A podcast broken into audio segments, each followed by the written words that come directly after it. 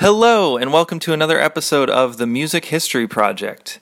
Today, we are going to be hearing from legendary live sound mixer Buford Jones.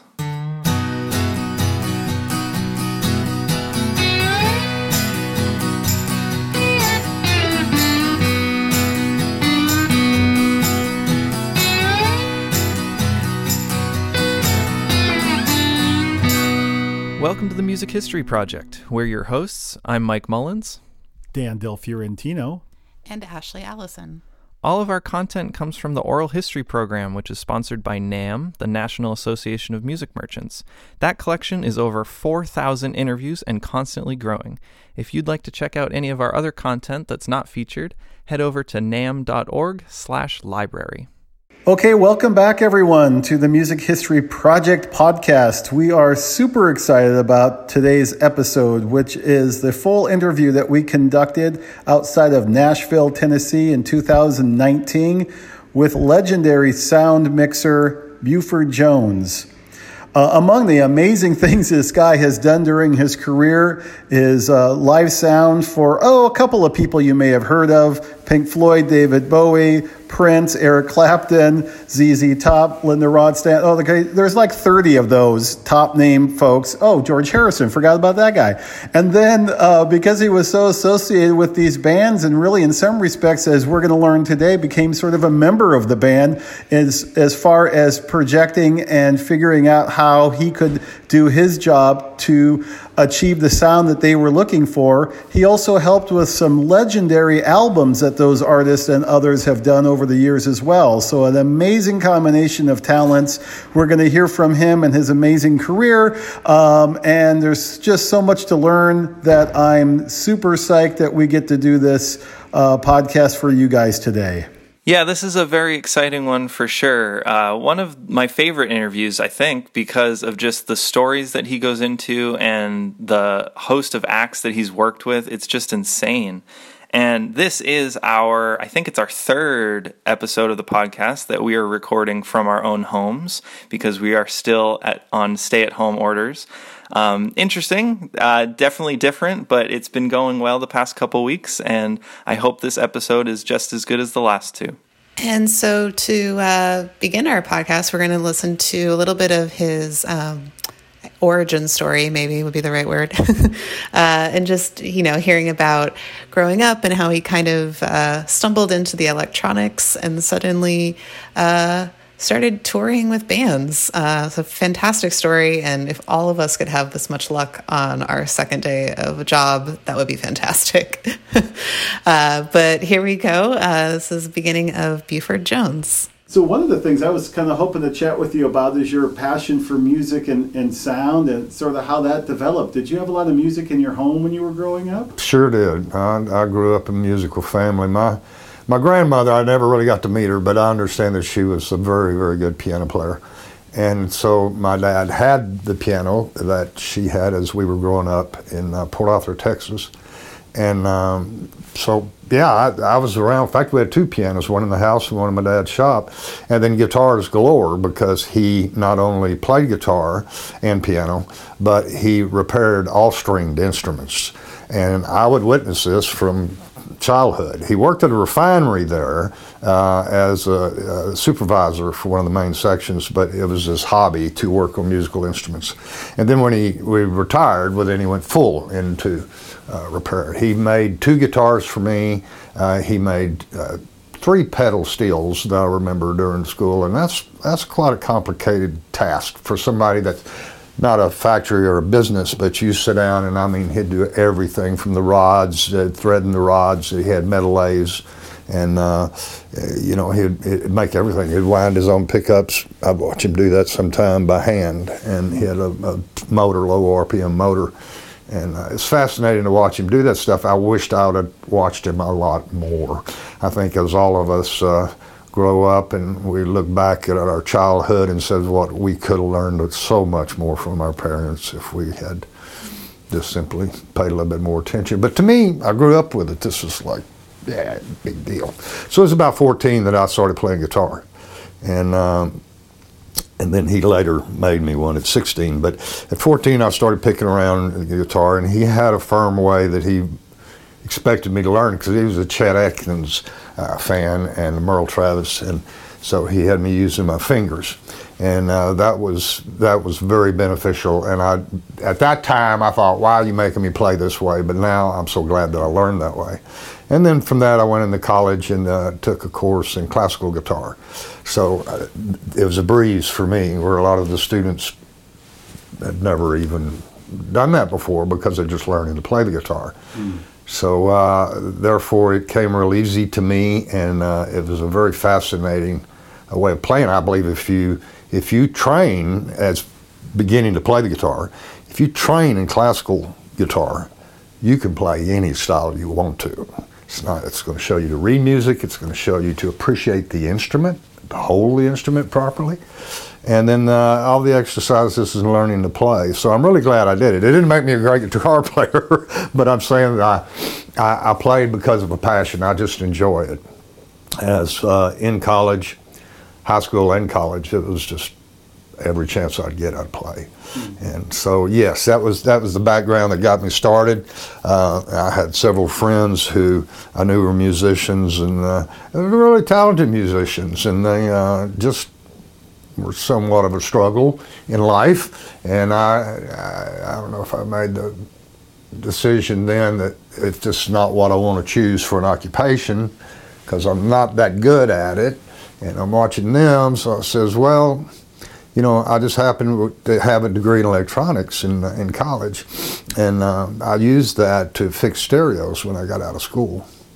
This is leading up how to I got in the sound business.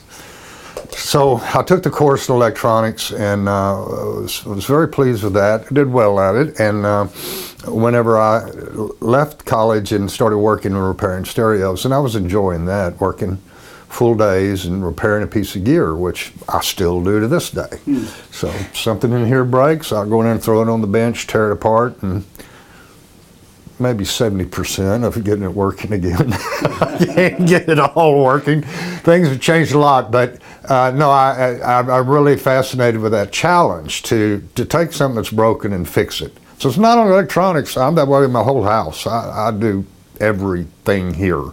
Uh, so I fix it when it's broken.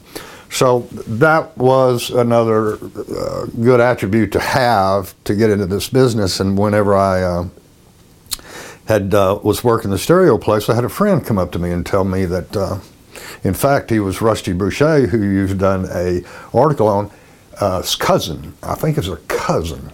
And anyway, uh, he had come up to me, and of course, I didn't know Rusty and Showco at that point. But we had met somewhere, this this cousin of his, and and he told me, he says, you need to go down to this business, talk to these guys. And I said, really? And I said, I had no idea what they were. I had no idea what sound reinforcement meant. Uh, my dad had put some speakers in our church, but I had really never got involved with sound systems. And uh, zero. Uh, no mixing anybody in a club or anything of the sort. So I, I went in and uh, after he had convinced me that you need to go down and talk to these people, well, it's it was Showco and Rusty Brutsché, Jack Maxson, and Jack Calmes. I knew nothing of Showco, I, not a clue. I didn't know what they did. Uh, when I walked in, I saw some big black speaker boxes over there, and I said, "Wow, those look cool. I wonder what my guitar would sound like through them." So I, um, anyway, went in the office. Jack Calmes, Jack Maxson, and Rusty Brutsché all interviewed me, and uh, of course they wanted to know right off the bat, did I have a degree? And I said, yes, I did in electronics. And they said, that's good. And then they wanted to know uh, if I played an instrument or had any music background. I said, yes, I did. I play instrument, study guitar. And they said, that's great. And I told them I had a studio. And they said, that's great. You're fitting right in so far. And then they asked me if I was single. And I thought, what in the world does that have to do with anything? Well, ended up that they hired me, and two years later, I found out what that if I was single meant. I think it's pretty much meant is uh, we're going to be sending you on the road with the big suitcase and a box of Tide, and you're not coming home. And uh, which was definitely the case for me the first year. I took the job. I was making more money than uh, than I was repairing stereos, and I was totally happy doing that. Hmm. So uh, here it is. I'm, uh, I said okay and agreed to it. And they said, well, come in tomorrow and we'll sort your day. So I went on back to the stereo place and turned in my resignation. And the next morning I was at Showco. And I was, re- I was soldering uh, uh, connectors onto 27 pair building cables, we call snake cables, the audio lines. And I'm uh, soldering these cables, and I figure this is my gig. This is what I'm doing because it's similar to what I was doing bench work, bench electrician work. And I'm doing this about half the day, and uh, roughly, I think right after lunch, uh, Jack Maxson came in to me. This is my first day at Showco. He come in to me around one o'clock and said, "Go home, pack your bags, come back down, and you're going to be on tour with Three Dog Night." And I said, Three Dog Night? They play music, don't they? They're a pretty big band. Yeah, yeah, just go pack your bags. So I went home, packed my bags, come back down, loaded up the truck, drive to Atlanta, Atlanta Fulton Stadium. and the next day we did Three Dog Night uh, there in Atlanta. Hmm. And that was Three Dog Night's heyday. So that was a big gig. And I think we'd used both of Showco sound systems. When I walked in the door, they had just finished the second one. So, which I think they went on to build 12 or something like that. I'm really not sure of the number after I left there. And um, so here, yeah, my first day, uh, second day, I find myself on the road with Three Dog Night. That's very rare. That doesn't happen to most. And it's no credit to me. It's just being at the right place at the right time. And uh, I was amazed. I look back many times and say that that was the start of my career. And many and most, you know, have experience in uh, mixing sound in clubs and theaters and churches, houses of worship. And uh, I had zero. And so here, but I found it so interesting that once I set up the sound system, and Showco had made things at that time that was pretty much fail-proof. I mean, as far as not only durability, but I mean, as hooking it up, mm. uh, you'd you'd really have to go to a lot of trouble to hook it up wrong by the configuration of the connectors used and this and that. so, I found it to me because I had the electronic background. Yeah, this is this is I can get into this, and then playing guitar and music. And then once I saw the show, I said, "Wow, this is a this is just an amazing thrill."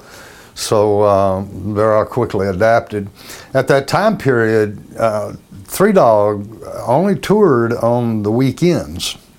Uh, which is typical of country music touring, but that wasn't the case in rock touring. Mm. But I think they were doing well enough to where they, I suppose, they just took that option. They'd only work on the weekends. So suddenly, here I'm out with Three Dog Night, and, but on uh, Sunday night, they go home Monday. Well, we get a call, go do the Guess Who, pick up the Guess Who. You're doing a show with the Guess Who, or It's a Beautiful Day, uh, uh, the Kinks, um, many other groups uh, during that time period, Wishbone Ash, uh, that we would, that's what would fill in the week, and then join back with Three Dog Night on the weekend. and uh, did that for a solid year. So, that was my start. And I'll say, you know, there's a certain amount of advantages to being able to uh, kind of pick up from that level, but then at the same time, maybe there's a lot that I should have learned or, or could have learned that uh, would have made all the process somewhat different. But I'm not sure as to how because. No, I was just exposed to it, as I said, not being redundant, but it just all made sense to me. And it's just something that yeah, I can get into this. So I was assistant to Jack Maxson, who was mixing the show. And I, I just, I'd never heard a sound like that. I never heard anything of that power, that uh, uh, quality. And, and in fact, if, what, what Jack Maxson did with Three Dog Night was so impressive to me. It burned an image in me that lasted forever. And I think that's what I've always strived to get in my sound, uh, final sound, was the similarities and the techniques that Jack Maxson used on Three Dog Night. Mm. I was so impressed. Floyd Sneed, the drummer, and the way Jack could make his drum sound was just beautiful. Uh, powerful, but not overwhelming. I think we hear that too much in modern day rock, that where the kick drum is the loudest thing that you can hear outside in the parking lot, two blocks away from the venue, you can still hear the kick drum. But no, Jack had a, a very full and round mix and I've always tried to achieve that. So it was uh, there I was on my way, and and uh, it, it kind of kept uh, snowballing, and and I was out for that solid year. I think pretty much. I might have come home for a few weeks here and there, but most of that year, that was 1971. I'm sorry, I don't remember the month. Uh, Ronald will call it off the time, but it was it was pretty much a solid year uh, with Three Dog, hmm. and then uh, many other groups stemmed thereafter. I'm sort of curious. Um, you've been uh, able to see this amazing evolution in technology change. What was that like from that first show, as far as like front, front of the house and how it was all set up? Was it even front of the house back then? oh yeah. Well, sometimes the promoters they would want uh, to sell every seat in the house. So the typical thing that we see now in modern touring is, of course, the front of house and all the lighting equipment sit right in the middle of the room. I think in the early 70s, a lot of promoters didn't want to see that because they're giving up prime ticket sales. And, uh, you know, so they would put us in different spots and exits or somewhere where you're really not even hearing the sound, that'd be fine with them. But uh, no, after a while, I, I, I didn't follow that rule anymore, even though it was pushed pretty hard on the smaller gigs. And uh, because I wanted to hear both sides of the sound system, I wanted to know that all the sound system was on at once. I think it only took one time at a concert that I remember. I don't remember who was playing at the night, but uh, it might have been the Kinks. But it's beside point that I was sitting there. Promoter made me go to one side real heavily, and I'm sitting way over there on the left, say, for instance, and then somebody from the audience in the middle of the show comes up to tell me that, hey, buddy, your PA's not on over there on the other side. And me sitting off to the left, I couldn't hear it. So, or I didn't notice it as quickly as I should. Okay, so uh, from that point forward, I said I'm sitting in the middle regardless, and then I, I, you know, that's the way I could hear both sides of the PA. But I've always been a stereo fan, and I think I was probably among the first at Showco to actually start mixing in stereo, which was very controversial during that time period. Yeah, tell me about that. I do remember reading about that. Yeah. Well, everybody, you know, in most cases we, we see the mono, well, everybody hears the same thing. Well, then why do we even have stereo? That's like saying, well, you buy a stereo for your living room. If you don't sit dead center on the couch, then it's useless. No, it's not. It's it's you know we've come up on the technology changes so much in the uh, live sound world, and the horizontal dispersion of the PA. So sitting off axis, off to the edge, you will still hear both sides. I think there's a bit of psychology that plays in this as well. Uh, for instance, if you're sitting on the left side, we visually see that we are closer to a guitar player. Uh, the imaging that we see, you expect that. Uh, let me put it this way, another way. If you were to go up to the balcony and sit at the top seat of the balcony, you'd expect to hear it in mono because it's already summed at that point anyway. But that's what your brain says. If I was to hear separation, all the way back in the room, it would be a natural. I wouldn't pick that up. So, sitting off to the one side, and I think stereo imaging and what we sort of get it mixed up with, and of course, I eventually went into surround mixing. So, there you go. That didn't even complicate the situation more. We can talk about that in a little bit about Pink Floyd and the way the sound setup was there, which was the second tour I did in surround. The first one was David Bowie.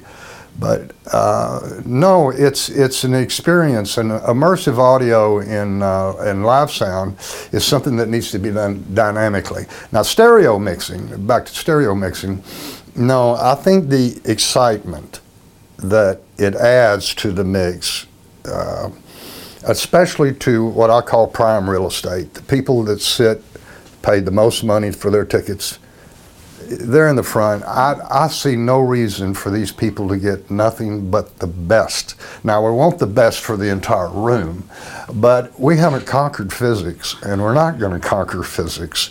And that's not going to happen unless everybody wears headphones. So it's just not going to happen. Now, now we've, we've come really close to doing this, but uh, it's just not going to fully happen.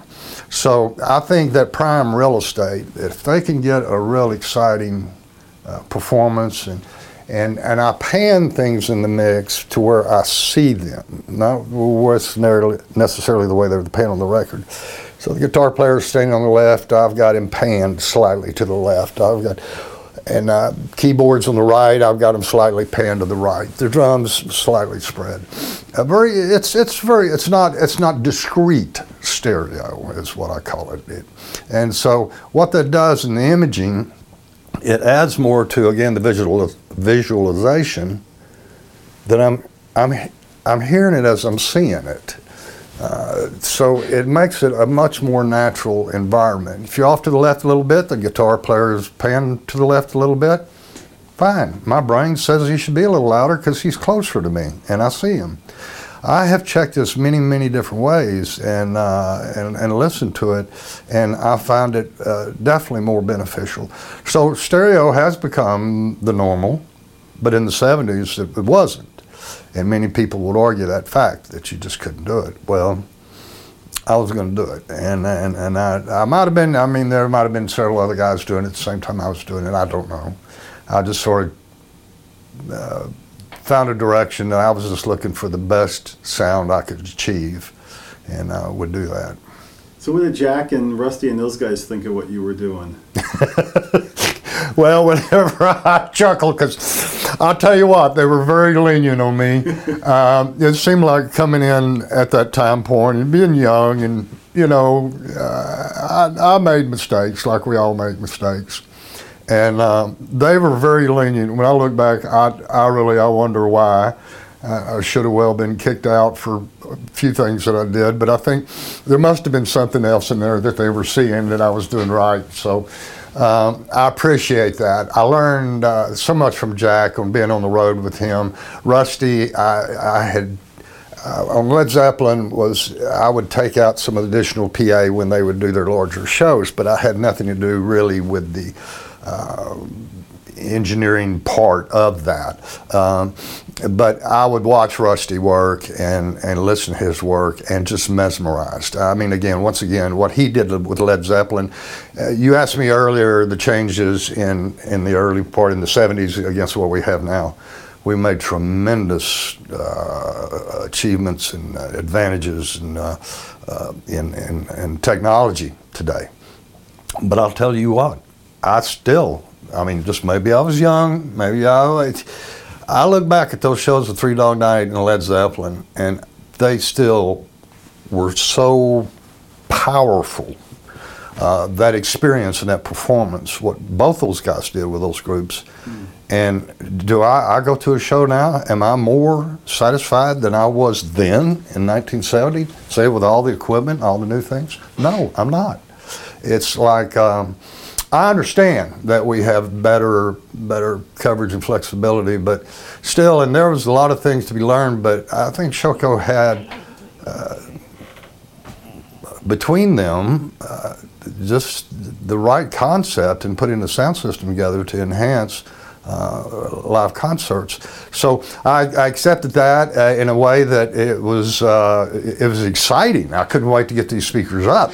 You know, I often joke that uh, it's not a joke really, but I often say that you know the two hours of showtime of a given day out on the road, I'm fine. It's the other 22 hours of getting to A to B to C to D and uh, and this and that that's uh, quite taxing. And but that showtime is priceless. You know, as we see commercials commercials about well this and this and this is priceless and well it's that way and I think that's what would drive all of us as young people working in the live sound industry to um, to do just that to, to to have this exciting experience and it lasts now, there's nights that it's not so exciting.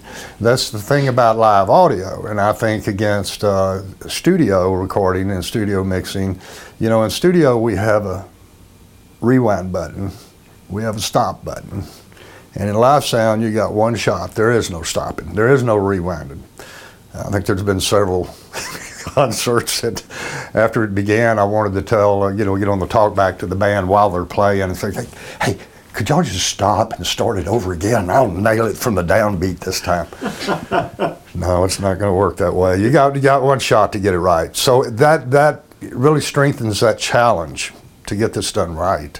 And um, you, you, you, you, you, you got this approach that, you know, the, the, the sound console to me is a musical instrument. And it was in that time period when I started. I realized it right away that, hey, now I'm playing music, but I'm not, I don't have a typical guitar or keyboard to play it on.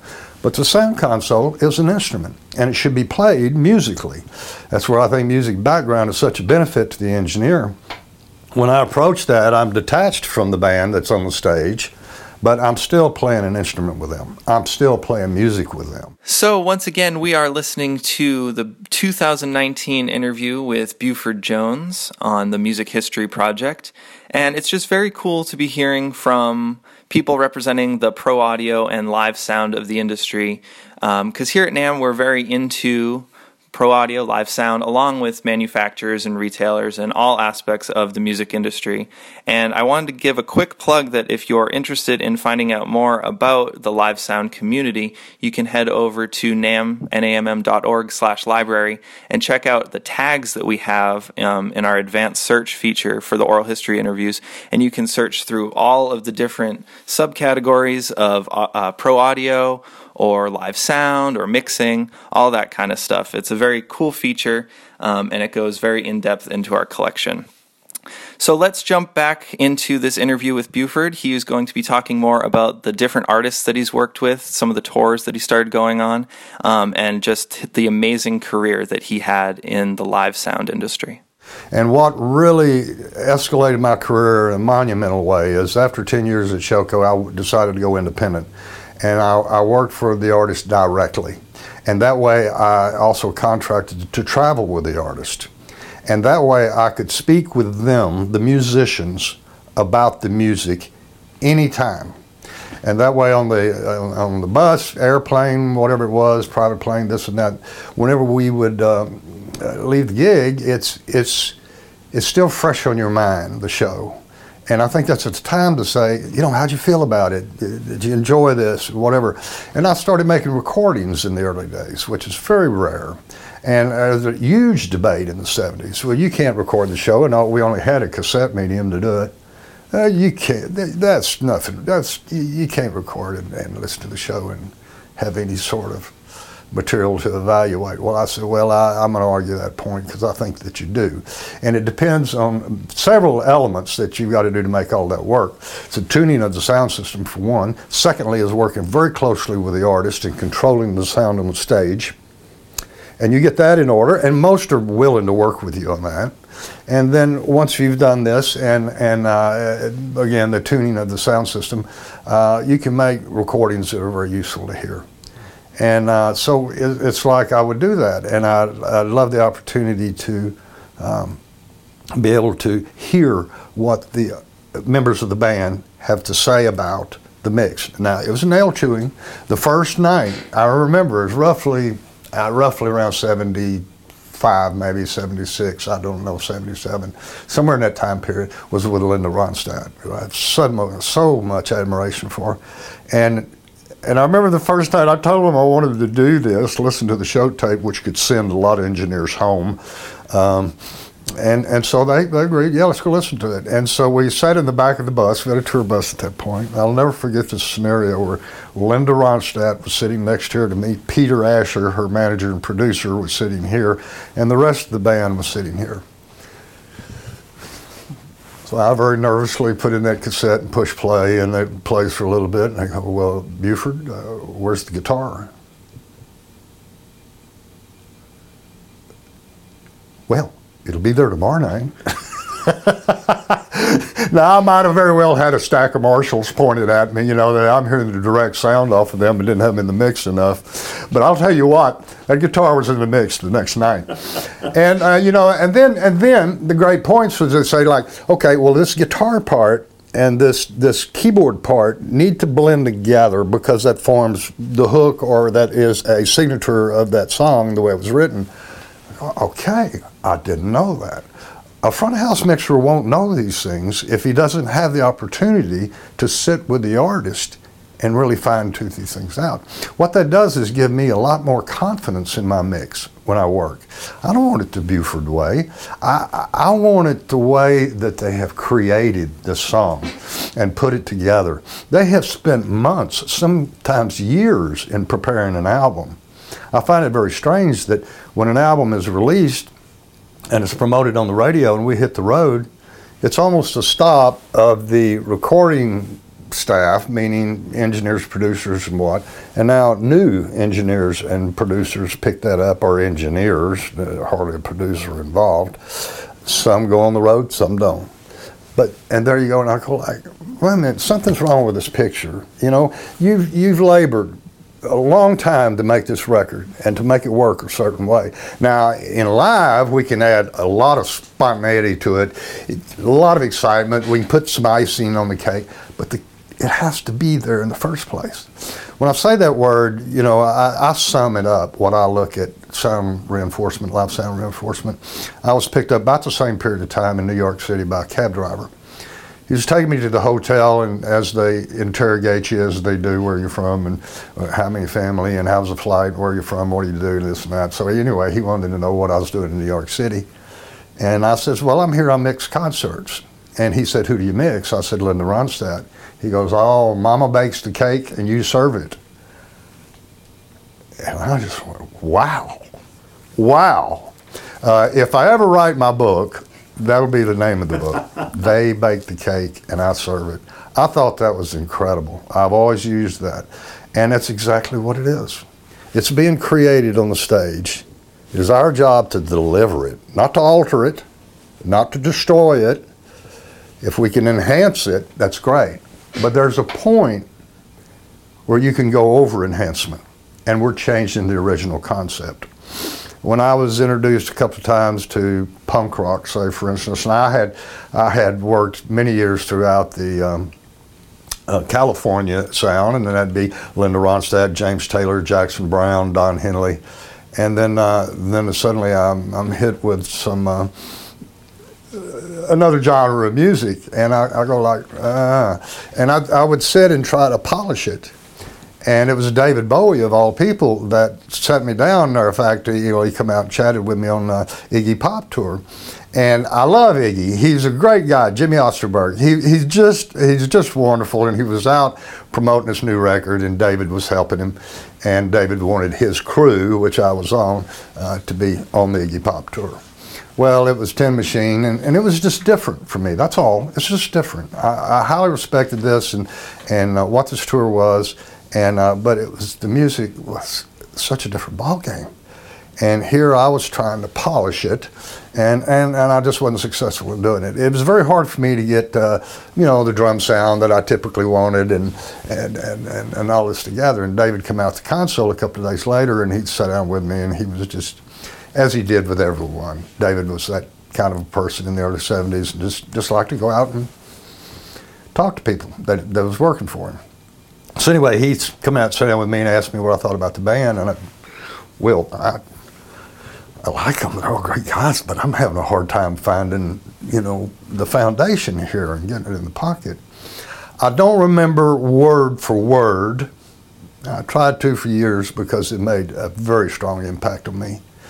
And he, but what he said, summed up, was that Buford has many genres of music that many of us like, many of us dislike. But at the same time, there's a group of people that will uh, be attracted to these certain genres. And uh, he's one of them. David fits in, uh, all artists are, okay, and fits in a genre that's different from most, but yet he has an enormous following that, that enjoy that. That's what they want to hear. And he was saying if you try to change that, then you're taken away from the originality. And that made total sense to me. I said, stop trying to make this perfect or trying to make this polished, so to speak. I don't know really the quite or the right word to use. Then I started, that made an impact on me. And I went up on the stage and started listening more to the sound that was on the stage. I said, okay, this is what it sounds like up here. This is what I reproduce. And from that day forward, uh, the couple of months we were on tour, everything was fine. I just leveled right out from that conversation with David, and uh, and and it was it that I understood it and I followed it and I saw the reaction of the crowd that came to see him, which is very very satisfying. So with every genre of music, I don't think that you can take as you meet artists throughout when you're touring uh, use the same approach. You know, you need to have that communication with the artist. I can't stress that enough. I'll be talking about it. I was so fortunate to be able to do that where most engineers aren't. They have to set that sound system up, they, they get out of their bunk in the morning and at 6.30 7 o'clock they're out there unloading trucks they bring the sound system in they got to put it all together hang it uh, take it up into the ceiling and uh, do what they do now tune it uh, and that's among everybody else doing their jobs which which can be quite interfering get the sound system set up and done. Okay, might have enough time, hopefully, to get a sound check in. You get a sound check in, then here come eight o'clock, and you're going to mix a show after you've already been working 12 difficult hours. I don't think that's right. I do not think that's right, and I'll never agree with it. Um, the band, they come in at five or six o'clock, do a sound check, and they play. So does the artist are they some sort of holier than thou? Are they some sort of privileged people? Are they some sort of well educated or educated more than me or any other engineer? No, I don't think so. We're all in the same. We're all in the same bracket. Uh, it, it's like, but we have time periods that the expectation of our work is judged. Okay, so that means that that sound engineer that worked all day long in the heat uh, miserable conditions in many situations, sits down and mixes that show at 8 o'clock at night. Now, if it doesn't sound good, the manager or no one else is going to take into consideration, oh, you were out there since early this morning. Oh, I'm sorry. That's why the show sounded bad. Well, we'll just forget that one last night and we'll move on. No. His expectation and his performance time period is showtime. So I, I, made up my mind if I'm going to do this after 10 years of being in the business, that was 1970 through 1980. And uh, Jackson Browne had contacted me and I had said to their management that I, I want to travel with the band, I want to discuss music with the band, uh, I want to be paid like the band, but. but that didn't happen. Maybe no. Jackson paid me well. I, I, uh, but but I, I want that communication. They well understood it. There was no argument. Of course, of course, we want you doing that. And as I said, from that day forward, every group that I ever worked with from that point forward, but that was the case. Mm. I worked with the artist. There's only a few cases where maybe the band bus was full.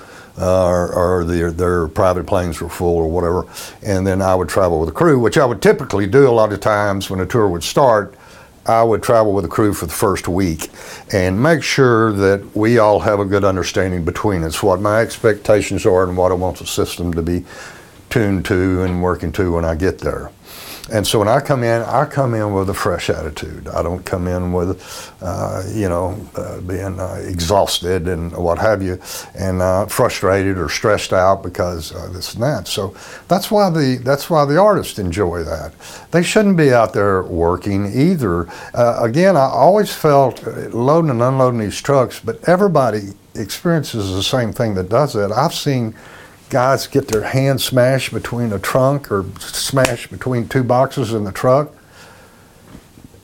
How can I mix a show if I have smashed my hands? And I think that's why band members get that treatment. Um, let them do what they do within reason during the day, and then they're not in harm's way. Don't want anybody to be in harm's way. But the person who's going to mix the sound and deliver your show to the people at that concert that night who have paid quite a bit of money to see that need to be refreshed. And I think the lighting director is the same thing. And, and I've seen that happen in many cases. And, and I think it, it makes a noticeable difference in the outcome of the show. And uh, very important. That's incredible. Good stuff. We didn't talk about uh, Pink Floyd yet. Okay.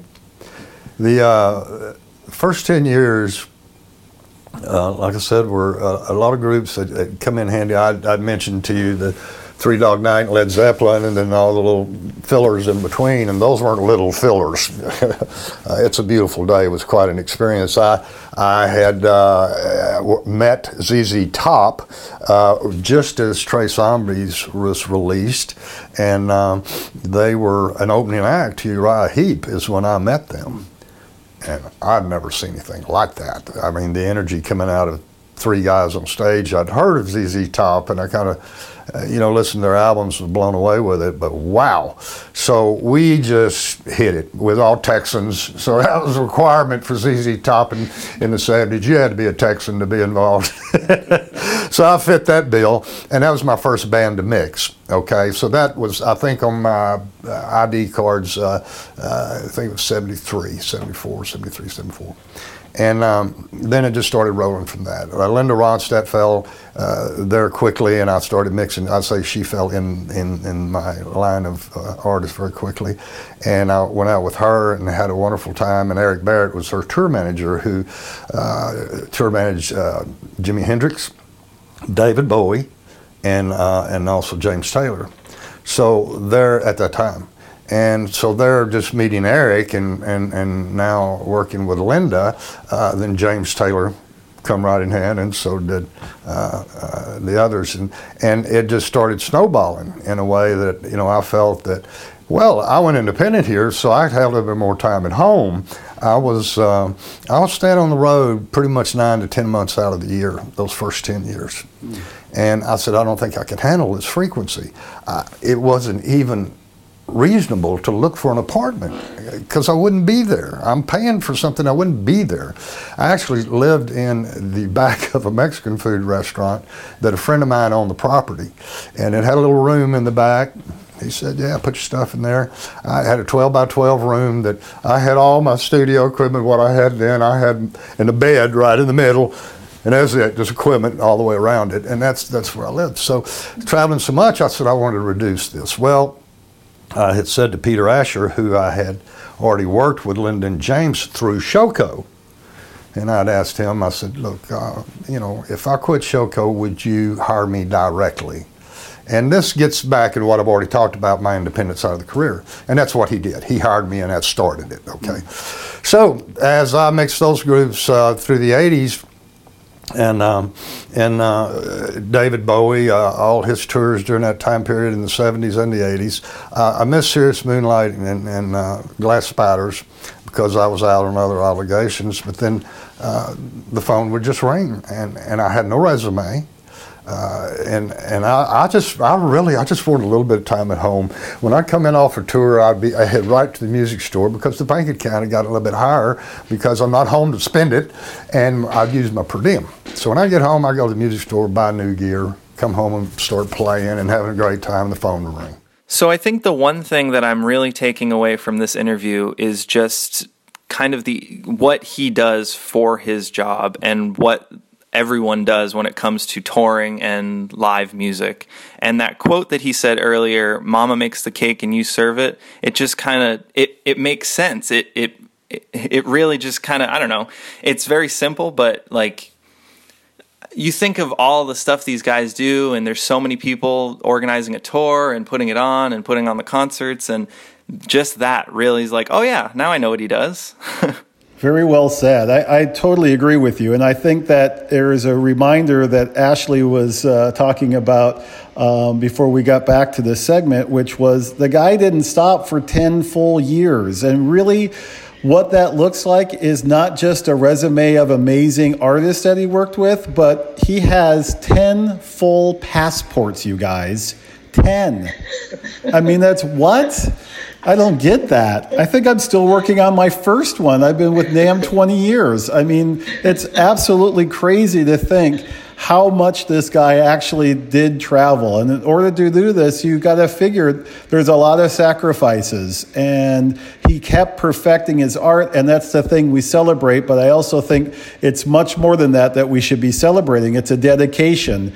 And to me, I really love that quote um, about the cake. But, you know, to me, the second takeaway is probably equally important, and that is to him, he felt part of the band. He felt like if it really worked on all cylinders for him, he was acting as if he was a member of the band. And what that entails is him bringing his background, his influences, and his craft and his skills to produce the sound that the band wants just as much as that guy making the D chord.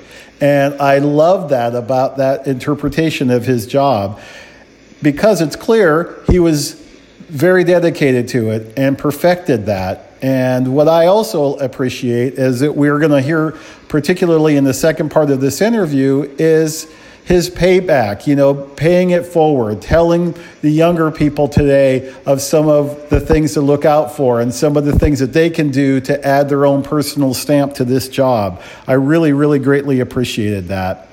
The other thing I wanted to say is, as you can probably tell in his voice, what a nice guy. I mean, I just really enjoyed being with him. Um, I felt so welcomed out to his home you know, got to pet his dog and hang out for a little bit, uh, drool all over the amazing equipment and accolades everywhere, and just realizing, you know, particularly being a fan of Pink Floyd and, and some of the bands that he's played with, wow, this guy is amazing. And yet, talking to him, he's just, he wants to be considered a regular guy. That's how he views himself, and I really appreciate that.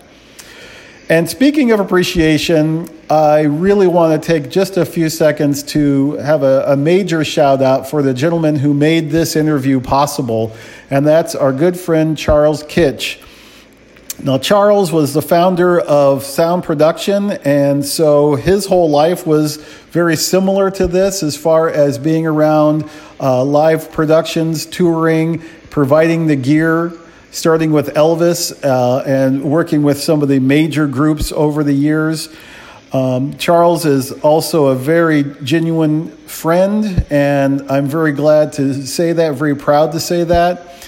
As um, as a reflection from the, the NAMM Oral History Program, he has been dedicated to growing this collection, in particular, the area that Mike was talking about, you know, pro audio, live sound. This is sort of new to us uh, officially. You know, the last, I think, 10 years or so, we've really been focusing on this much more.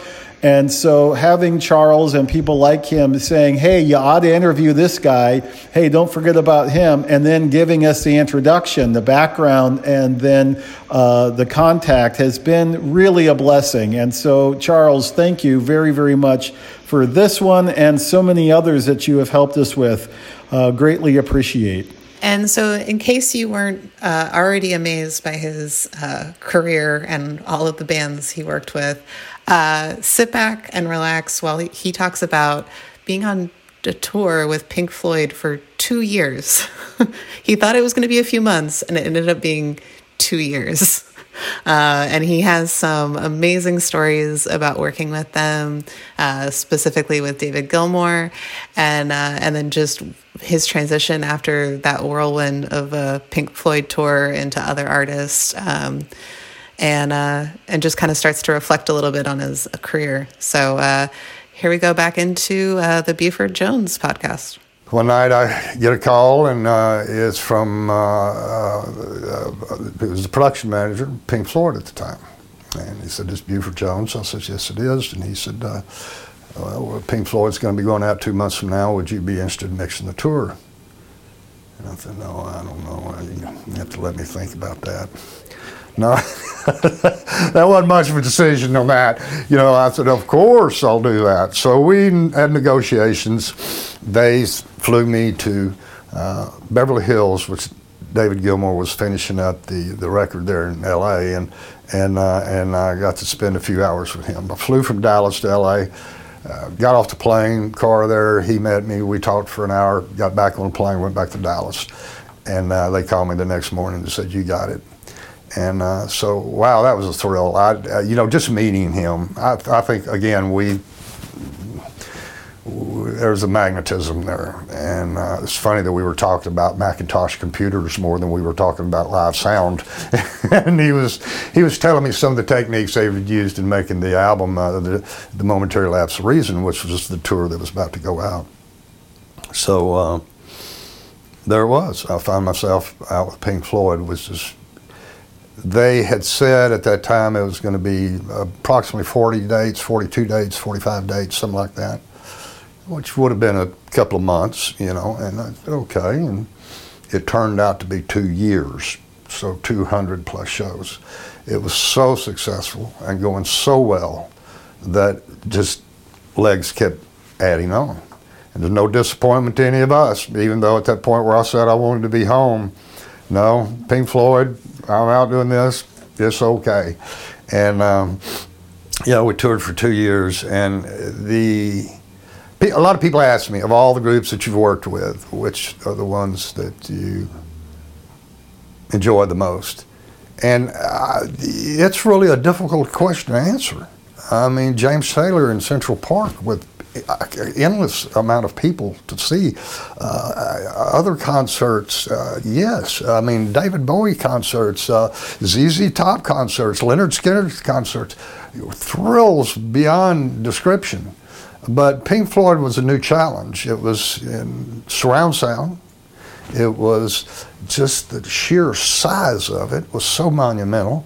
And I think uh, that it was a time period for Pink Floyd that the timing was perfect. They hadn't been out in 10 years uh, since the wall. Uh, it seems like there was a very, very eager uh, community that wanted to see a new album and a tour from them. So that's why it kept getting added on and added on and added on. And uh, the freedom uh, to do that. I thought at first when I got it, and I said, well, I know that sound is priority in this band.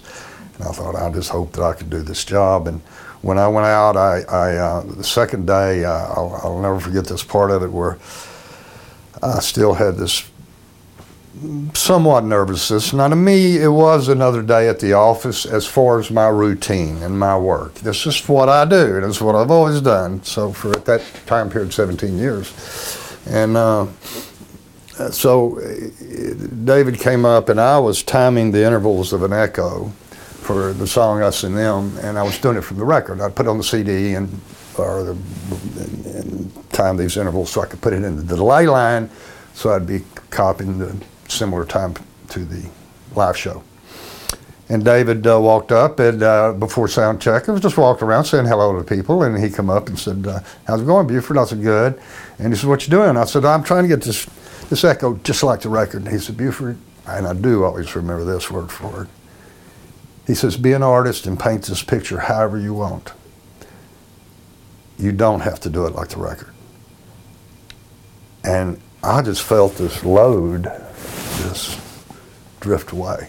I knew what he meant, and he wasn't saying, you know, well, play around out here, see what you get, you know, and, you know, no, it would stay within the Pink Floyd signature, but hey, we hired you for your ability, and we want that. So put it in. And, and I went, wow, you know, us working together, this is what I've always wanted. Jon Carin, who is the keyboard player, in addition to Rick Wright, who was the original keyboard player, Jon Carin and I, I'd say 70% of that tour listened to show tapes every night. And Jon would point out to me every point. He had an amazing awareness of every where every album was recorded, what every song meant, what you know the meaning behind it. He knew but all the parts and layering. I was amazed at Jon's knowledge, not only his musicianship. Jon Carin was a show himself. Sometimes he'd come down to do the sound check before the rest of the band got up on stage. He had many keyboards around him, and I, he himself, by himself, was mesmerizing. So the sounds that come down the wire to me were pristine. It was just a, it was a pleasure. And after David said that to me, uh, like I said, it, it gave me uh, just that. Let's find out what's going on here first. The music. We had six weeks of rehearsals that's almost unheard of in, in the business.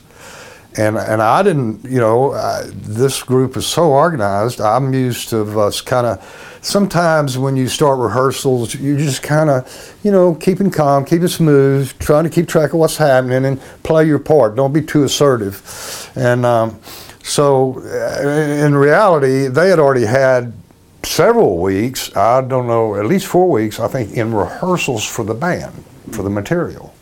Now here they entered production rehearsals at a Air Canada hangar at Toronto International Airport. The entire setup in one of the biggest rooms I'd ever been in, six stories high, that 747 could park in and two 727s at that time.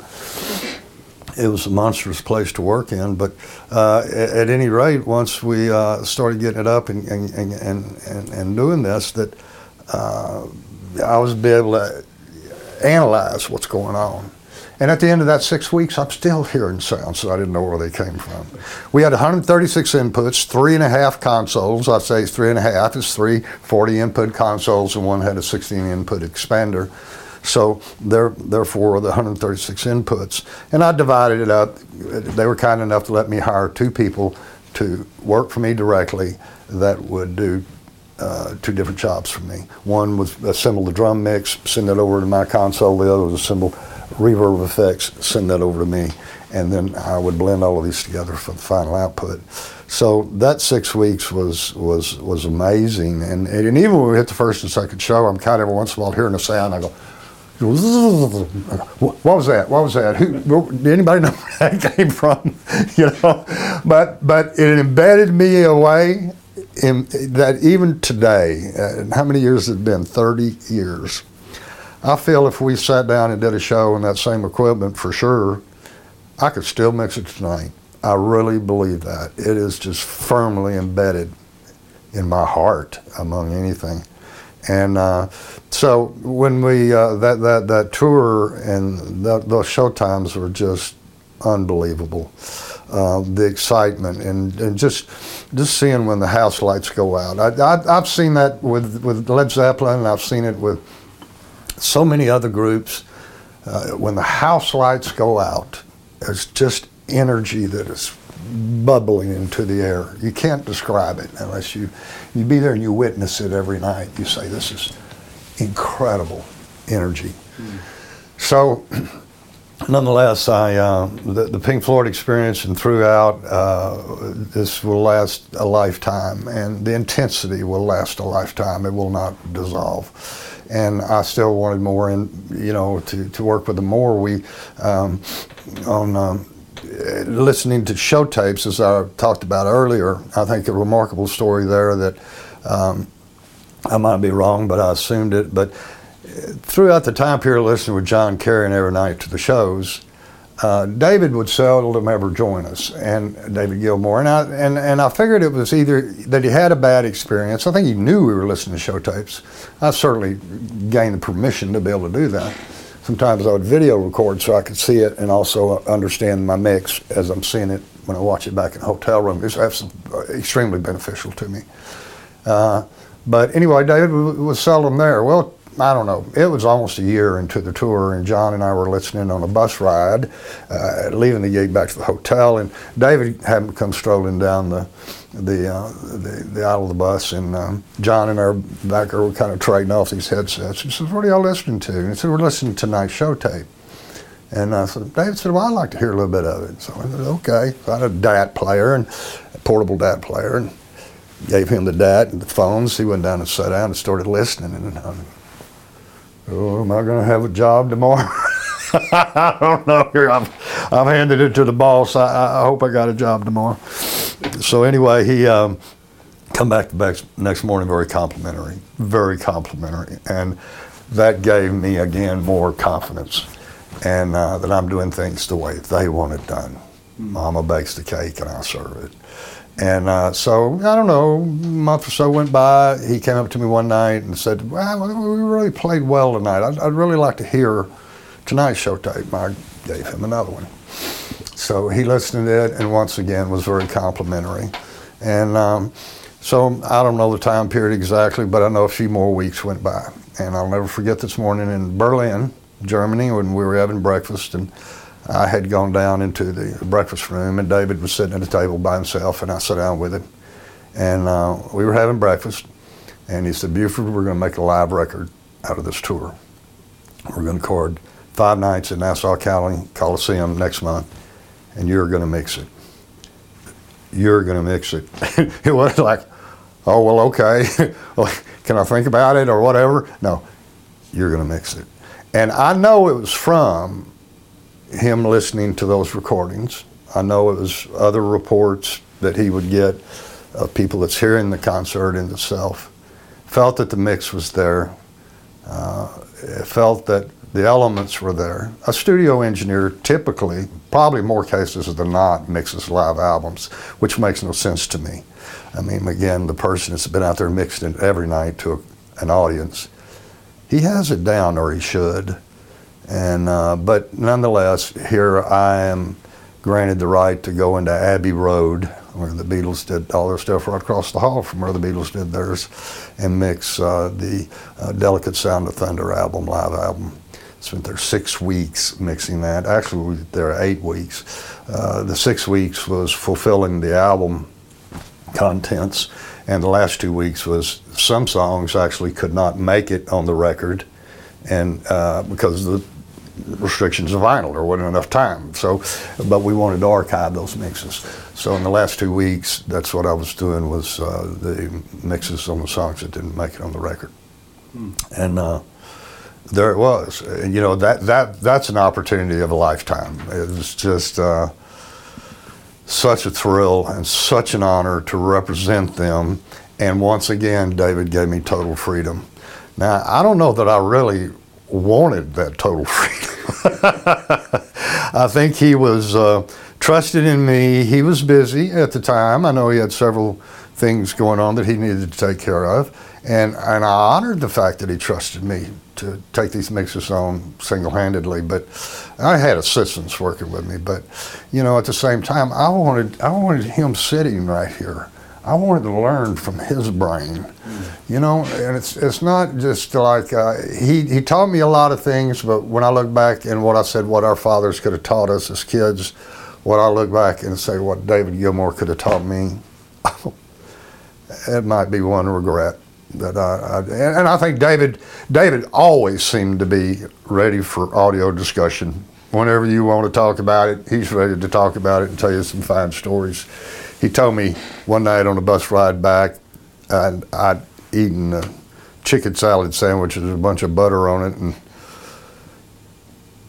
hotel and what else. And he come back and sat down beside me and started telling me a lot of the things they did on Dark Side of the Moon. And I was just in awe. I was just like, I can't believe it, what I'm hearing. And then suddenly, you know, suddenly just, I started getting sick. Very, very sick. That sandwich did not settle well with me. And, and I'm sitting here and I'm, I'm getting real sick, and David's just talking to me, telling me all this incredible stuff. And I'm wanting so bad to hear it. And I get so sick. I'm spinning. And uh, he said, Buford, you okay? Finally, after a while. And I said, no, David, I'm very sick. I remember him pouring some water on my legs. I had some shorts on, poured a little water on my head. And, then he just got up and left, and we got to the hotel, I think almost 40 minutes after that. And I just, I, I sat still in my seat because I didn't know what was going to happen to me. And when I get back to the hotel bed, I get off the bus. It, it still took me a bit. And I went inside, and David was there talking among some people. And I went up to him and I said, David, I'm so sorry that, that happened to me of all times in the world. And he hugged me and said, Buford, I've been there many times myself. So I went, okay, I don't feel so bad about it. But yeah, to have learned from him and all the experiences uh, was most valuable. And uh, that, that whole time period was just uh, a great time period. The Pink Floyd, uh, that was called the Momentary Lapse of Reason Tour, has to be one of the most just sizable events and, and, and most memorable. But no, I, I, at the same time, I've had so many more memorable moments with wonderful artists. Uh, after that comes so many years with David Bowie and, and uh, through uh, most of his career, and uh, I joined him back in 1990. But also uh, working with George Harrison, I mixed George Harrison's last tour. Uh, then with Eric Clapton for a while, as uh, Robert Collins was off with Dire Straits, and I filled in for him there and had a wonderful time with that. Uh, on and on. Um, uh, the, the artist, I'm, I'm, I'm just drawing blanks at times, but uh, I got to do several genres. I worked with Al Jarreau for a while, so I learned a lot about jazz through that, uh, which is very helpful. as I said, Iggy Pop, a little bit with Blondie, and uh, you know those I, I learned about the, um, the, that style of, of music, and then I learned uh, uh, so many other things from traveling with the artists. It was a benefit to me. So after, uh, as the years were going by, I think I was almost at 47 years on the road. And I think most engineers that have done this have found an outlet somewhere along the line. I had searched for it. I actually came to Nashville, and uh, when we moved here in 1991, and that was still in my touring uh, uh, part of my career. And I applied at studios in town, and they would hardly talk to me. Uh, and I made a mistake of carrying a two or three page resume they look at their resume and they wouldn't even want to talk to me. They'd say, well, what are you doing here? And I said, I don't understand your question. I want to work here. I want to be at home. And then I went to TNN, which was MTV Networks now or whatever it is now. It's changed again. I don't know. But they too said, most people, Buford, you got an incredible resume. But these people that do this, they come in here to television. You know, one night they're mixing a band on TV, and the next night they're mixing a talk show, and you got two mics. It's fine. It's fine. I love it. I love it. I, I, get to go home without a GPS, and then I'd be able to remember the names of my kids. I'll do it. I'll do it. Give me a chance. And uh, no, that didn't work out. So then the phone call would come. Here's another tour. It'd be Jackson Browne. I, I did many of Jackson's tours all through the 80s, and uh, another just enormously pleasurable experience. Jackson Browne, a real honest person and uh, such a thoughtful and caring individual in his music. I mean, uh, all these artists, uh, I, I, put out my list. There's 30 artists, I think, that it's on my resume that I toured with. I don't even list the artists that I did a single show with or one event with or award shows and this and that, but 30 artists that I've done at least one tour, in some many cases, three, four, five, six tours with. Mm and um, all of them, all of them have been a wonderful experience. I look back, I can't believe it. Uh, and I, I, think once that, again, the area, that genre of music that I sort of started with, it was able to stay with me. And then, um, you know, I, I, the nights that I would sit there and be able to listen to some of the most incredible music in the world, in my opinion, and new. You know, it's not only they're playing their classics, but they're playing a new release. And just to look around you and see an audience and and and and they're absorbing this too, and you have your part in all of this. It's just monumental. It's it's just uh, it's priceless. I can't say enough about it. Okay, you guys, uh, as we continue with this amazing interview with Buford Jones, um, I was reminded, of course, of some of the amazing folks that he's worked with um, the, the story about Jackson Browne. um, brought to light the fact that he didn't really talk too much in this interview. Maybe we need to do another interview with Buford because, uh, as we mentioned earlier, most of his live sound work led to great relationships with these artists that then requested him to come into the studio and help them with some of their albums. So, for example, Jackson Browne, you know, he was uh, the production guy on I'm the Cat, one of my favorite albums, and Hold Out, another great album by Jackson Browne. Um, he was on the Unplugged album with. Uh, uh, Eric Clapton, of course, a very famous album that really kind of brought that whole unplugged movement to MTV and all of that. It just amazing opportunities that he had that he, you know, shyly didn't really talk too much about, but I think an important element of his career and extremely compelling. So um, it's just fantastic. I'm sitting here with a smile on my face listening to this guy because it's just so incredible. What a what a great guy to share all this with us. Yeah, and you can definitely uh, you can you know that there's a lot more stories that you could get out of him. I'm sure. Spend a couple days, a long weekend, something like that. Um, so as we've been listening to you know his amazing career and him kind of walking us through all of that, uh, in this next segment, he's to be a little bit more reflective um, and kind of talk about some of the stuff that he worked on uh, towards the end of his big career, main career, uh, and just you know how he wanted to make sure he gave back to uh, people that were coming up in the industry and uh, providing that education and guidance, uh, and uh, just how you could tell he's very excited about about being able to provide that to the next generation. Uh, and then he gets into some fun. Uh, technical stuff about different tours and uh, the volume and sound of it. Uh, so I hope you guys enjoy. And here we go, uh, listening again to Buford Jones. I wouldn't have changed anything if I look back at my career.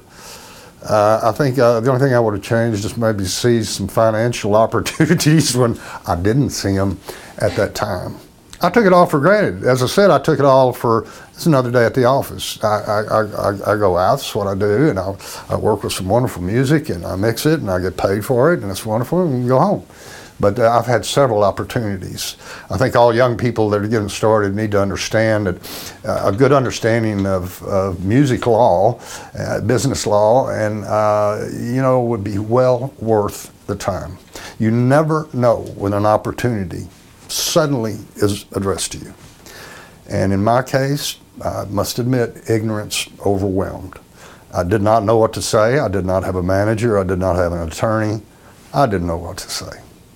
And, uh, you know, something that should have and could have provided a very, very handsome uh, financial lifestyle for me, I, um, I didn't know. I didn't know to ask. So I just asked, you know, pay me my another my same salary another week or something. but that's okay. You know, the, the, the experiences when I look back on it, I had such wonderful opportunities. But I can't say enough to young people, especially when I talk to them. Understand the industry and understand the law behind it, because it will an opportunity will surface for you, and, and it's not going to come back. You know, a lot of these are projects are scheduled needs to be done. You need to have your ducks in a row if you're going to get involved, and then uh, then proceed accordingly. But um, yeah, it's it's it's just been a wonderful career. I'm saddened in a way. I think uh, when it ended there, I had joined Meyer Sound uh, in 1990, and I uh, spent uh, 15 years with them. And it's like what we did is um, they they uh, um, found, uh, I think, it interested me to use me as a touring liaison, where I could, the artists that I had met over the years, I could uh, uh, help uh, show them about Meyer Sound equipment and, and direct them to that. So I was a liaison. I would direct them to whoever, a salesperson or whatever that had interest in that. But then I started an education program, which they already had. The program I didn't start is my portion of it called the Mixed Workshop. And uh, Helen and John Meyer were very supportive, not only of me, but entirely for their, the, the department itself. And I think that's great. They realize that young people need to understand how to operate this equipment to get the most out of it because some of it can be um, um, it's it's something you need education on, and you can't get it in in in uh, a, a, lot of places as well as direct from the manufacturer that can give you a lot of uh, input to help you get the best out of your equipment. So I was a part of that. So some of their instructors would teach you how to set up the PA and align it and all that. And then I'd come in and say, okay, it's my turn. And we're going to talk about now you got the sound system up in tune. Now we're going to mix it. So what are we going to talk about? That's always been my expertise is mixing. And like I said, I point to these faders over here, but uh, you or your mixing sound uh, that's that's that's your main concentration, and you're playing the instrument, as I've uh, noted before. So that's that's what I was doing. Mm, that's incredible. So you were there for 15 years. At Meyer Sound for 15 years, yeah. Wow. So uh, Helen was letting me do both. And, and I thought that was smart. Uh, that uh, you know I was I, I, was still touring with Clint Black and with Counting Crows when I started at Meyer Sound. But uh, after a couple of years of that, I just found I couldn't set the cell phone down. You know, it was glued to my ear, and uh, it was like it's good that I'm still active in the industry and representing Meyer Sound, which is a company I have so much tremendous respect for and their products and what they make and do. And uh, I wanted that point to get across to them, to the to the people that I spoke with. But at the same time, I, it was just non non-ending, and I'd, I'd get off the bus with Clint Black, and I'd have to look around and try to figure out where am I for one, what's the sound company today? I don't even know, and I'm carrying on another conversation. I, I think there's times before I've asked the guitar player, "Do you know what sound system is out there today?" Well, that's not fair. It's not my approach. You know, I was just doing too much too much. I wanted I wanted to do all of this, and I, I couldn't do it. So I told Helen I would like to give her hundred percent of my time, and if she was okay with that, she said absolutely we're okay with that. So I just had to draw a close to the touring of at that time 47 years, and uh, it was with the Counting Crows. And I remember the last night we were in Santa Cruz, uh, California, the Civic Center or whatever it was, and. Um, I, I got pretty teary eyed during that performance, and uh, because I knew this was capping, this was possibly the last show in a 47 year career, and I, uh, yeah, I got pretty emotional, and I went back to say goodbye to them, and uh, I don't think they knew that at all. I didn't even tell them that this was it, and uh, I was just thanking them all for trusting in me and giving me a little piece of their career. And I, I, I yeah, I just almost had a nervous breakdown in there. And they couldn't figure out why. What, what you, you seem real emotional here, at Buford. I said, that looks cool. But I realized that was the end. You know, it started in 1971, and it ended. And uh, I, I've been blessed thoroughly all that time period. It just seemed like I've had my stuff had things handed me on a silver platter, actually since childhood. And I'm finding that I'm still searching for what the good Lord has in mind and, and giving me this. And it's now I know and it's giving back to young people, especially in the Christian community. But I, you know, I'm, I'm uh, now uh, working at Belmont. I've been at Belmont University here in Nashville. I have, uh, in fact, we just did a show this weekend, another the, their uh, showcases. I've done three with them now, and then I'll start teaching there in January uh, 13th uh, for a live sound mixing class. Mm-hmm. I am so, so pleased with this. Uh, for a Christian college, and then at the same time for me to Christian University, and and uh, to be able to give back to the young people and the events that I've already done there. I've been overwhelmed at how many come up and to show their true passion to learn this, and they're so, uh, I think, excited in a way to where I almost have to calm them down a little bit, you know, because you, you, get so much adrenaline flowing in a live show. You know, again, you can't stop this. You can't you can't say eh, all the elements aren't good. Let's just let's just call it off and do it tomorrow night. No, it's going to happen tonight, and there's a lot of anxiety. So. Uh, as you, you've got to control that. Again, the trait of a really good engineer and uh, I think out on the road is, is just that, being able to. And there's certainly times when there has been what you would call absolute catastrophes happen in the middle of the show. And I've seen it happen both ways. You know, the guys that can keep their cool, or ladies, and they're calm, even though you are on a crisis here, and you've got to make a decision. You know, and uh, you, you want to make that the wisest decision you possibly can and get this problem fixed and get the show going. Uh, you, um, so there's, there's quite a few challenges, and I think the guys who can oversee that and keep that calm. I've seen a lot of studio engineers that in time have come out on the road to uh, mix live on the road and once again they had that studio environment and then it, it's hard for them to adapt now to a, a dynamic environment that changes every day. And then uh, then also the, the uh, not being able to stop the show.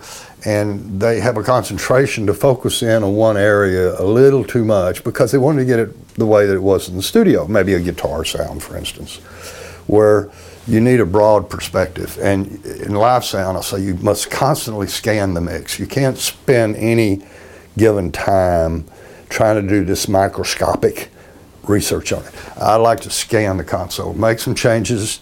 If I overdid one of the changes, fine. I can go back to it and you know, f- find something in the middle. But I'm constantly scanning. And then that way, I think it keeps the overall mix going. Uh, the things I try to encourage young mixers is that you got to look up. In today's technology, we have so many computer screens around a mixing console. And me, I'm surrounded by them. I love them too, I, I do. But don't find yourself mixing with your eyes instead of your ears. And those are helpful tools really before the show, sound check, and can be during the show. But when you bury yourself into that, you're taking your ears and your concentration off the mix. And to me, the worst thing in a concert that I would go to and watch somebody else mix, and I get few chances to do that, is to see an instrument being played and not hear it whatsoever, and hear somebody go to a vocal mic and not hear it whatsoever. Uh, I think to the young engineer that wants to secure his job and his career, he'd be bet much better off to make sure that everything is seen is heard. And that's just pushing faders. Forget the rest of the console for a minute. Just push the faders until I hear what I see. That will satisfy an audience more so than you getting the greatest kick drum sound in the world or the greatest vocal sound in the world or whatever.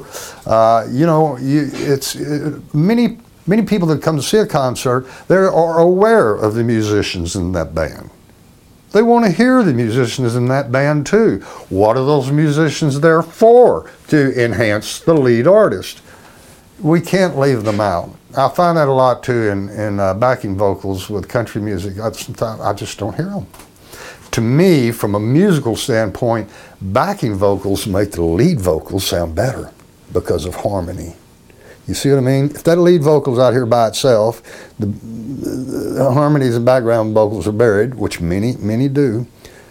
You bring that up, and now you've got this beautiful harmony. But the, the lead vocal is just on top of that.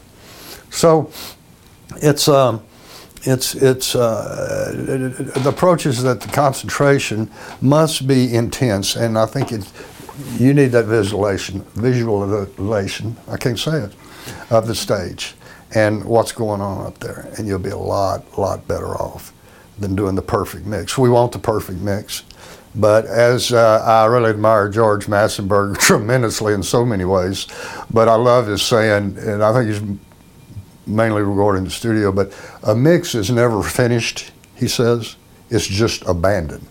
and I understand that, that at a point, you know, you go like, man, I've done all I can do, and and and it's like you got to move on, and because we'll tend to always want to do more. Well, that's great in live sound, but you're still you're going to reach an end by the clock, so you got to leave it. But yes, I found I find that the downbeat is just as important as the last beat. So you don't stop. You're moving faders the entire time. It, it takes you constant movement. I remember Don Henley's building the Perfect Beast tour. It's probably sonically one of the best tours I've done, I think. But it was like it was so complex in a number of inputs and and. Uh, that I'd, I'd put a glass of water there on the on the on the floor, and and in the mixing was so involved that I wanted to drink a water and I couldn't get it. And even between now the song is ended, the next song is going to start, I still got to do some presets. Oh, I want to drink. And couldn't do it. I, I eventually get a drink of water. But that's my approach to mixing. It's not sitting back, it's not talking to anybody. You, you, you don't getting up and walking around. I hear this a lot of engineers, and in some cases, in small events, I can certainly understand. But getting up and walking around and listening over here and listening over here and come back and make adjustments, I don't feel you can do that. I trust that to the assistants that work with me. You go have a listen. But I must mix. I've got to mix. I will not stop mixing to get up and walk around. And, and, and I'll, I'll take your input and I'll try to assess it very quickly and then I'll apply it or I may not apply it but I do want input. I think that the audience should be, their opinions should be heard. And oddly enough to me, I don't almost ever see that. I think for the uh, ticket prices that cost so much money now. By the time you take a, a date with you and you've had dinner and maybe you bought a T-shirt or two, you got a pretty expensive night. And you should be entertained. To me, entertainment started, uh, I, I, joking, but back in the cavemen. You know, I firmly believe that there was a guy beating on a rock with some sticks, doing a circle around it, doing a jig, that some people walked up and saw him and said, wow, check that out. And then they probably came back the next night and said, where's the dude that was beating on the rock last night? We want to watch him again. Well, that is entertainment, and it's never going to go away. But our audiences, as this business escalates, how fast can we make it escalate? Have more work for more people, have more touring, is to give them shows that they're fully satisfied with when they leave. If they don't, they're not coming back. Countless people, when I was in my 50s and 60s, uh, that I would talk to that I'd hear them say, you know, they're kind of out of the, that young age bracket where they go to every concert they possibly can.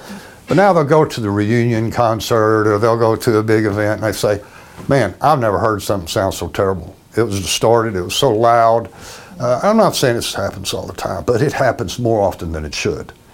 And they say, I'm not going to do that again. I'm not going to pay that kind of money and, and listen to something like that. And, and I'd rather stay at home and watch it on YouTube or Netflix and hear it surround and, hey, you know. Uh, so we don't want that to happen to the industry. We, we need people coming back. We need, and who polls the audience? Nobody does. I, I did a thing uh, for years there. I wanted, I, I, was always asking people afterwards. I loved input, and uh, some of it I could work with, some of it I couldn't. And uh, as an example, I tried this on the Jackson Browne tour where after sound checks and before our dinner, uh, we would, and, and after dinner, we'd have a little bit of time before the show starts. So I would go out in the audience, I'd look for couples, carried a little spiral notebook, and I'd say, Would you write down five songs that you hope Jackson Browne is going to sing tonight? I was just curious. This had no reason, no purpose. And I said, just write down five songs that you hope Jackson's going to play tonight. Because I know Jackson always loved to play what the audience wanted to hear. So um, I, I, always sit down with couples, and I'd hand them this book, and I tell them, yeah, I work for Jackson, and this is non-official, but just write down five songs. You hoping he's going to play. You haven't heard the show yet, so they write down five. I found another couple. They write down five. I found another. couple. I was always excited to do it. Well, after uh, you know, I did two or three a night, and after I did this three or four weeks, you know, I built up several pages. So I would go and look at this myself. Finally, I, I wouldn't look at it till the end, and I'd start flipping pages. Of course, Doctor My Eyes was always on there. Running on Empty was always on there. But here was several songs that were being noted that he wasn't in his set. And uh, oh yeah, pretty interesting. Well, I'll show it to Jackson for the fun of it, you know. So I took it back. I showed it to Russ Kunkel, who was the drummer, and first, and uh, in the dressing room, and Russ looked at it and he said, "This is amazing. This is this is what the audience really wants to hear. That they're well involved." And he said, "Have you showed Jackson?" I said, "Not yet." And he says, go show that to Jackson. And I said, okay. So I went over to Jackson, and I don't know, maybe it was a poor choice of timing, maybe that he was busy and whatever, because Jackson usually, I think, would have, uh, he looked at it, he looked at it, and he kind of thumbed through it, found it interesting, and just handed it back to me. And I thought, well, okay. You know, but he, I, th- I think he took heart to it.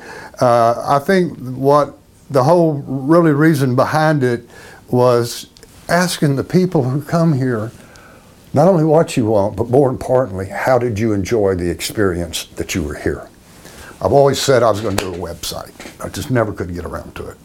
And uh, I wanted a website where people, you could go to any concert you wanted. You could go to this website. You say, we saw such such an artist, such such a place. Just make it easy. Not, not no long survey, but, you know, was the sound, da da da da, was the lights, da da da da da, da da da, with your, your, your money uh, to the performance ratio, was you pleased with what you got, and this and that. And uh, I would think managers and record labels would eat that up. I mean, it's truly saying what the people uh, that we want more of them coming back. So I haven't seen it been done. Maybe it is, but I, like I said, I love to hear input, and I think that's what we need to base our future on. I think we think, and so many times, and especially I've heard from management, they they just want to chest pounding, depending on the genre of the music, but this chest pounding levels of music when you walk around and ask anybody, and they're not saying they want that. Mm-hmm. I also I'll give you another example uh, with Prince. I was on the Purple Rain for a while and uh, consulting there, and uh, and anyway, one night, uh, and it was very powerful, but it was, I wouldn't say uh, it wasn't over, it, it, wasn't painful by no means, uh, but it was very powerful. And I remember a, a, few young girls that he came up to the console and was asking some questions with a couple of other guys in the crew, and I, I heard them talking, and I, I walked over, and these girls were saying, uh, teenage girls, and they were saying something to the effect, "All Queens Queensryche's coming to town, and we're going to see Metallica too, and we're really looking forward to uh, whatever uh, another heavy metal band." And uh, I thought, wow, this might be a good opportunity. So I, I just kind of interjected myself, and I said, "I'm curious. You like heavy metal?" And he said, "Oh yeah, we love it." And I said, "Great." And I says, "Tell me, was this Prince show tonight for you?" Too loud, not loud enough, just right, or what was it? And they said, oh, it was so loud we couldn't stand it. And I go, wait a minute. You're in heavy metal and you thought Prince was too loud. Well, that says something. You know, um, another example with Linda Ronstadt on levels. Uh, I can say so many things about Linda Ronstadt. I admire her so much and learned so much from her that carried me through my entire career. But we played, we, we did things at a good, powerful level in early years when she did a lot of rock. And then we are doing a theater in uh, Las Vegas where uh, they, they come up and told me, Peter did. I only did it if Peter Asher, the manager, told me because he paid me and I do what he tells me. Uh, but he said, You got to turn it way down here tonight. You got to turn it way down. I was so disappointed with that, but I did. And uh, the level he gave me, or that they gave me, was ridiculous. I really wonder if they even knew what they're talking about. They said something about like 88 dB, and I don't know that I, I can get over the band. The band's going to put out that much level with no PA on. I might as well go back to the hotel and watch TV or something while the show's going on. so uh, I did, but I did it and uh, and I had to work with a band, a very professional band. They would do anything to make sure that the show was good for the people. So they all turned down. I said, "You guys got to turn down, and now that I'll have control of what's being delivered. If you don't turn down, you'll be mixing the sound. You see what I mean? It's going to come out however it is. You turn down, I got control. We got a balance." They knew exactly what we were talking about, and they did just that. First couple songs of the set, and I was, oh, just, I don't know if I can handle this. it was rough. And uh, so about the third song, I, I said, you know, you know what? I hear every instrument up there. I hear every note up there. I didn't want to admit that to myself. I said, I've never heard it this clear. Well, it was the funny part about it all is as the audience was leaving at the end of the night, and we're sitting in the middle in the back, and the people were coming by, and just almost every one of them saying, "Great show!" You know, it wasn't loud. We could, we, we didn't have to yell. We could hear so well. It was just a wonderful show. And well, thank you, thank you very much. Glad you enjoyed it. That's what I want. And then another one say the same thing. It's similar, similar. This just kept going on. Go, wow. Really funny that when I got on the bus, uh, the LD, the lighting director, uh, he's going, he said, yeah, people just kept coming by me after the show telling me how great it sounded.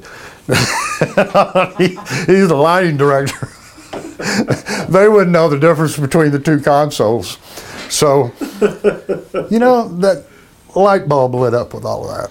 Now, I wasn't going to mix my shows at 88 dB from then after, no way. And uh, nor did I really lower the level for that tour. I started thinking about the situation more, looking at my audience. What kind of age group do I have here? What will they tolerate? And then at the same time, I want to give them something that uh, uh, is, is, what they want to hear and what's something that they can enjoy. Mm-hmm. So I learned to control the sound a lot better with the SPL involved. And I think for many years, sound systems were coming out and Uh, they're just trying to get more and more powerful than each other, more and more power, and clean power. But and then just bombarded. The engineers just seemingly want the pedal to the metal and and no, I, a lot of venues. I think when I would go into, I learned a routine that worked out very well for me. I think it was on a Pat Benatar tour that I I, I um, would shut the PA off as the band would start playing for me. Uh, you know, after they've done their stage check and monitor check, and then they'd play for me, and I'd turn the PA. Well, I'd actually mute the fader, just bring the fader down, and I'd start bringing the fader up and get it up. I'm listening to the sound of the stage. Okay. Now bend it up to, I've got just a little bit over that. In other words, I've got control. I'm hearing some of their bleed, but now I've got control. And just leave it there, no matter what it says. No matter if it says that I'm 10 dB down or 16 dB down or whatever. It, it, and that worked tremendously well. I also did that on Al Jarreau's uh, jazz tour, mm-hmm. and I found that the jazz, and uh, doing shows in Europe, especially that uh, he had booked uh, almost all symphony halls that were never intended for live or uh, loudspeakers to be brought in there. Uh, so I, I learned there quickly and use that same and similar approach to where I just had the PA off, listen to them play on their own naturally, and it sounded pretty good. But of course, I can't hear his voice, and and uh, certain instruments that uh, had to use a microphone. So you start blending in the sound system to now you just got a little control here, and then ride his vocal until I hear his vocal. Now those show recordings or tape recordings that I mentioned earlier, that wouldn't apply to this case, mm. but that approach to the audience worked out extremely well. The first three shows in incredible symphony halls were just, that was like, just no way. I, this is, isn't working. It was kind of a combination of acoustic instruments and combination of electric instruments. So I probably filled up your time, and more so, do you have a final uh, final question and all? This is great. You covered what I was hoping to cover. Thank you so much. Okay. I really appreciate it. Anything from Suzanne? Gallery? No, I'm good. Okay. Thank you, Buford. Really great stuff. You're very welcome. Appreciate hanging out with Thank you. Very much. I think we could be here all afternoon. I think if there's one point that this interview really hit home for me, it's that the mixing console is an instrument. It's as very much of an instrument as being on stage, and the live sound mixing aspect of a concert is so important. I mean, the concert wouldn't happen without that, and I feel like the people involved in mixing do so much more for tours and concerts and even recordings. Um, it's just crazy. Um, what an amazing interview. If you're interested in seeing the video that accompanies this, we actually have the full interview posted on our website. So you could head over to namm.org slash library, search for Buford Jones, and it should pop up for you. Thank you, guys. I really enjoy doing this podcast and all of these podcasts with you too. I really do appreciate you and the team that we have together and sharing these great stories. Uh, a special thanks to Buford for allowing us to come and uh, capture this interview with you. Uh, greatly appreciate it. It's quite an honor for us. And as for the rest of you cats, we will be uh, providing another podcast in two weeks, so you'll be hearing from us then. Meanwhile, Take care. Stay safe. Bye-bye. Bye. Bye-bye. Thank you for listening to the Music History Project. This has been Mike Mullins, Dan Del Fiorentino, and Ashley Allison. If you like what you heard today, please subscribe on iTunes and leave us some feedback. If you have recommendations for future episodes, just shoot us an email at library at namm.org.